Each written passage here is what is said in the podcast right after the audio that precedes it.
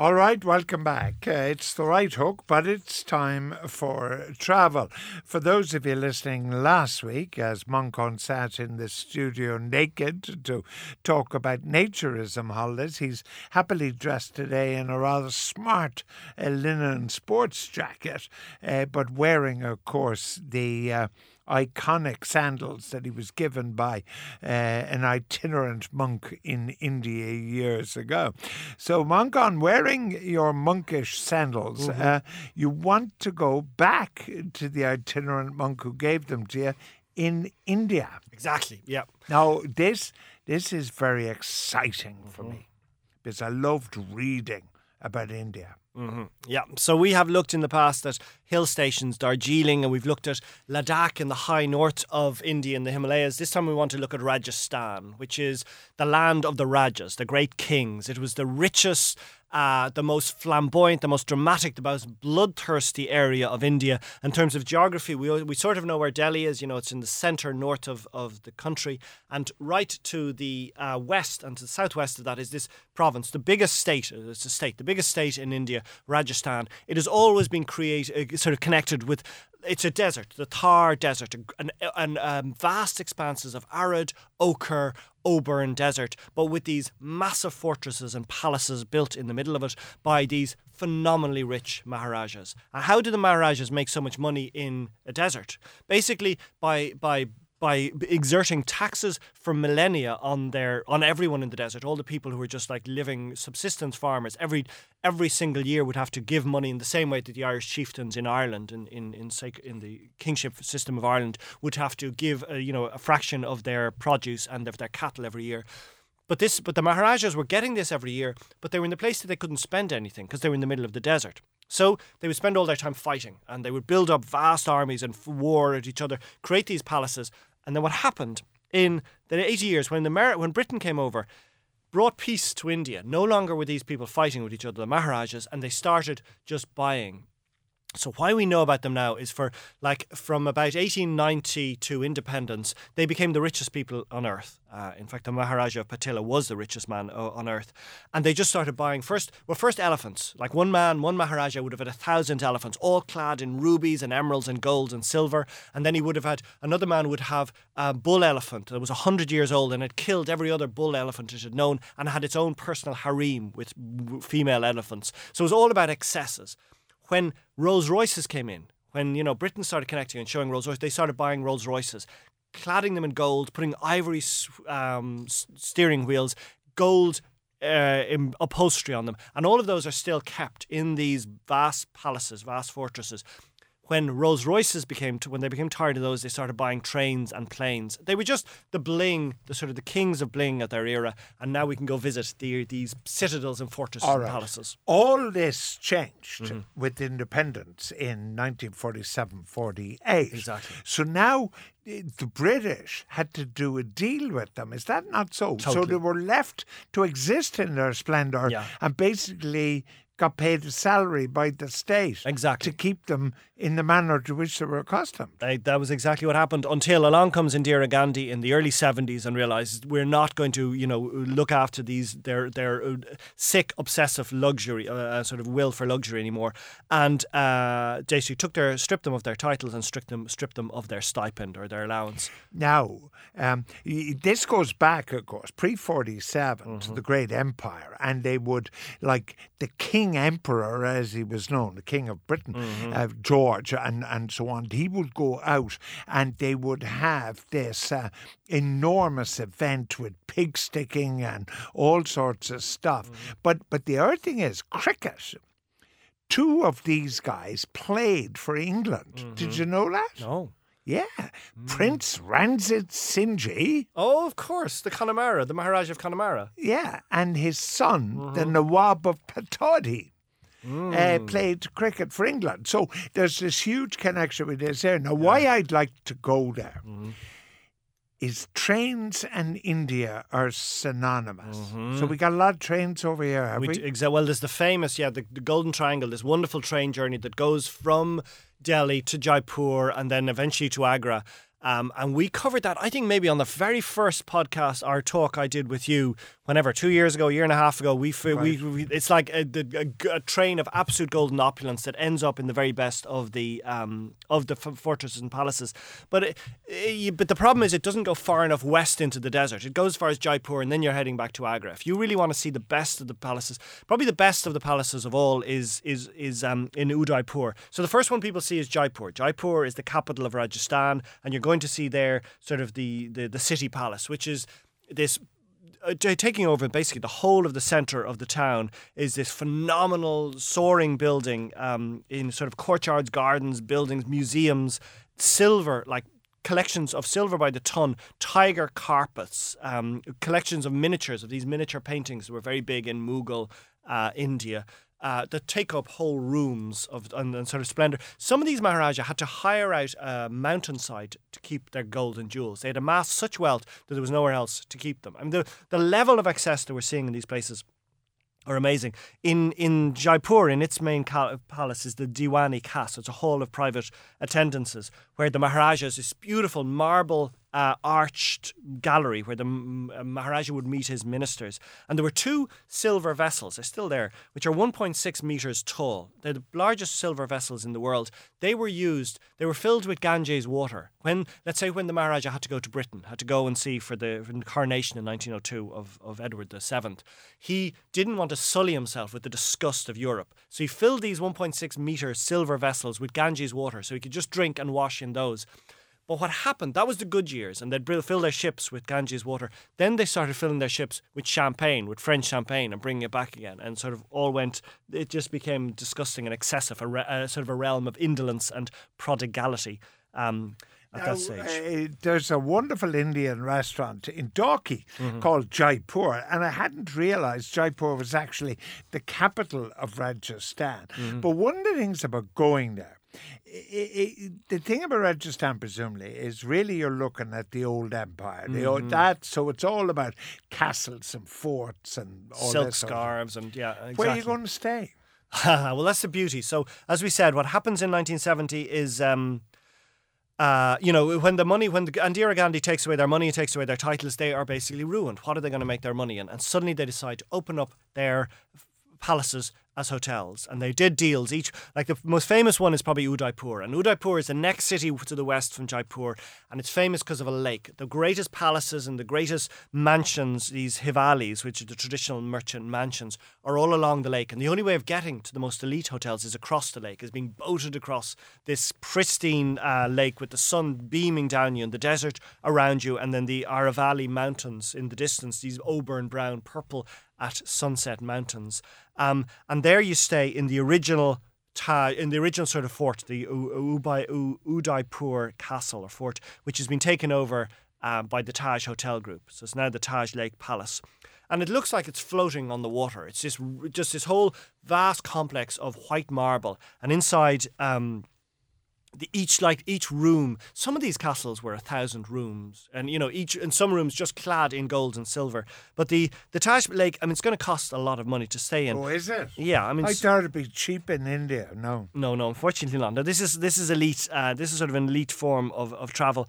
Um what, what's famous about udaipur is octopussy was filmed there so then they're still enormously proud of it. So you sort of you're going to see all these wonderful realms of Mughal architecture in the 18th century, of sort of earlier Raj, sort of 15th century.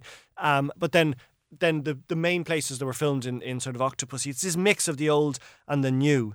But right outside, the problem is like it's incredibly hot in these areas. You know, between uh, between Jaipur and Udaipur, just south of Jaipur, is the is is national parks, and you're thinking there can't be jungle in, in enormous desert, but there was because where oases, where water was under the where, where there were still oases, these pockets of national park of sort of bushland jungle survived.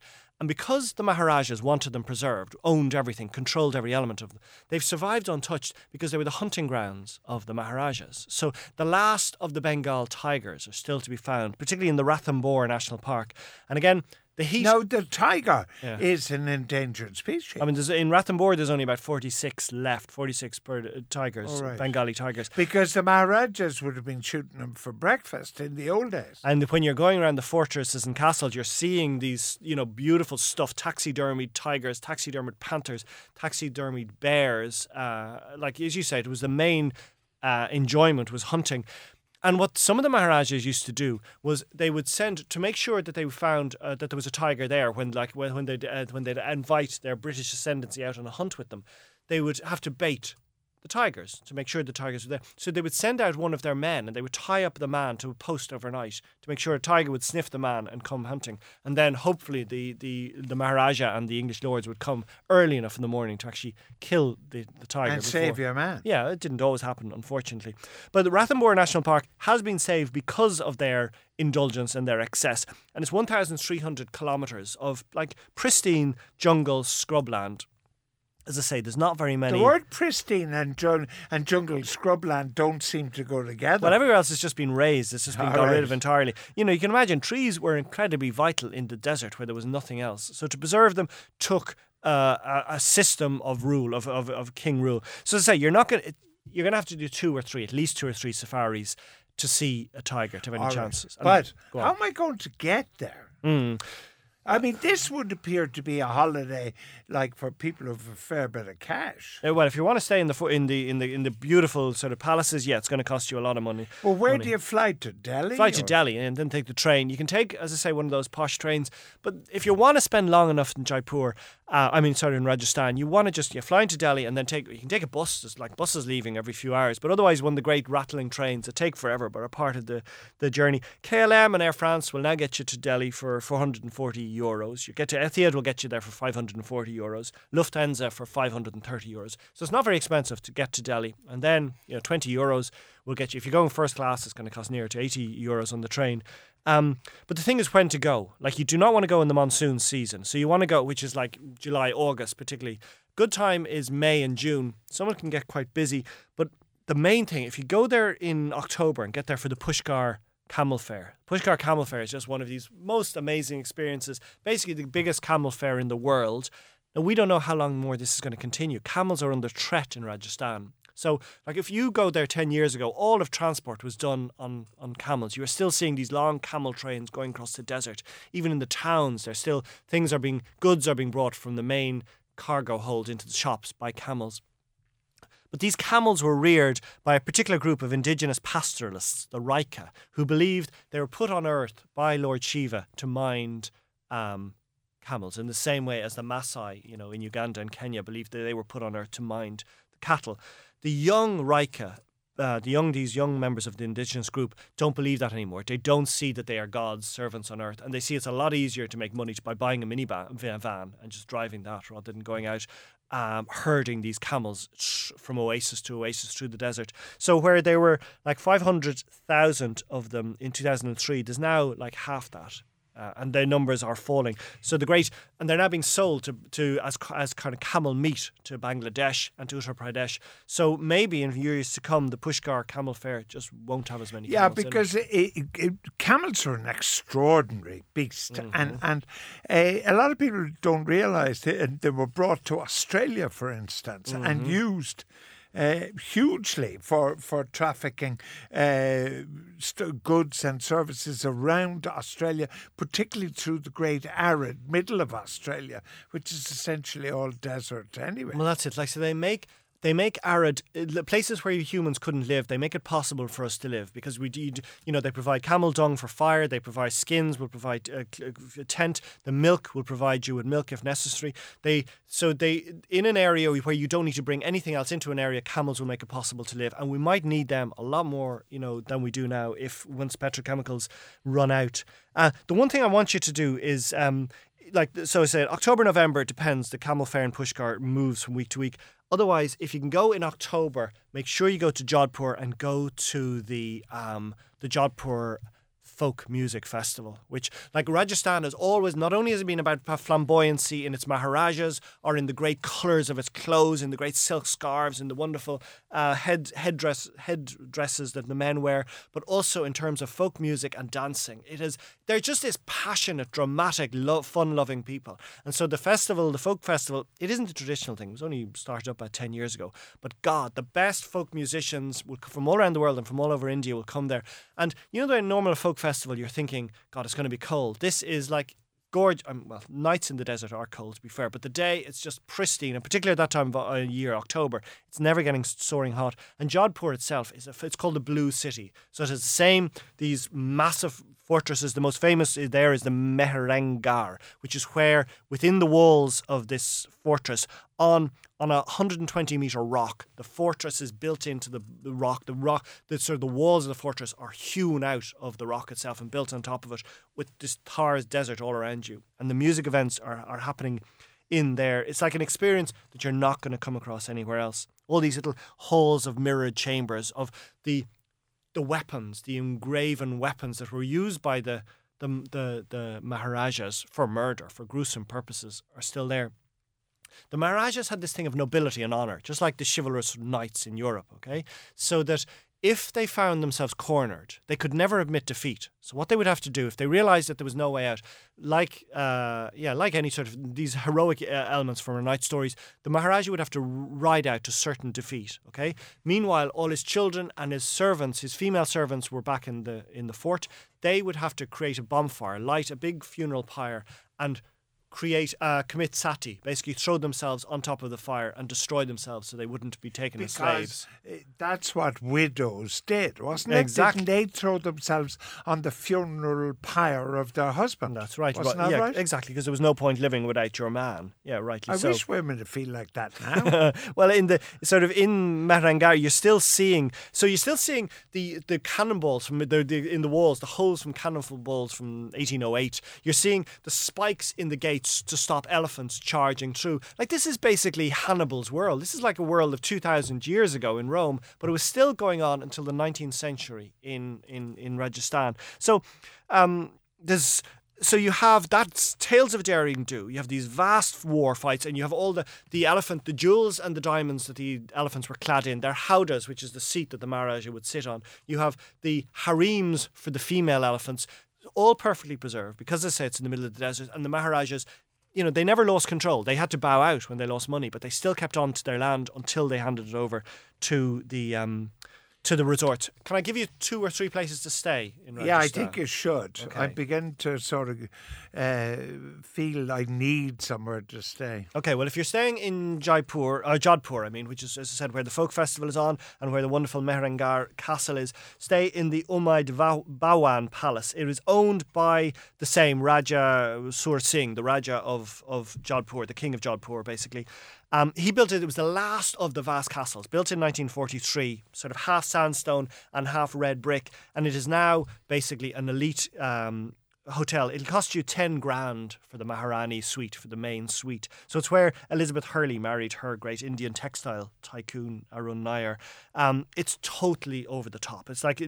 Um, the food there you're going to go for, it's the same with the Maharajas. They're getting the very best food in from Europe. So you're not going for your Indian curries. You're going to eat like spaghetti pescatore and shiitake mushroom done by a chef from the Ritz in Paris. Um, and the tro- that's a shame. Well, you can eat your Indian as well, but just but because what the Maharajas were looking at Europe, like it was all about having the Okay. finest sort of. Give me a couple of other places. Okay, otherwise the big- ten grand. No, no, okay. Otherwise, the thing is to do is like what you do in Kenya or Tanzania. You go out into a tent in the desert because it's going to be warm, and you have more chance of seeing the deer or the wild I'm boar. not going tent. Give me a a- hotel. no, it's a tent for 200 euros. It's a luxury tent. They're going to be like teak furniture within the tent. You're going to have your own tiled bathrooms. This is like luxury tents, to be fair. Rich, you know, expensive jute rugs on the floor. There's a wonder, wonderful one in the Manvar Desert. Um, it's just part of the Thar Desert.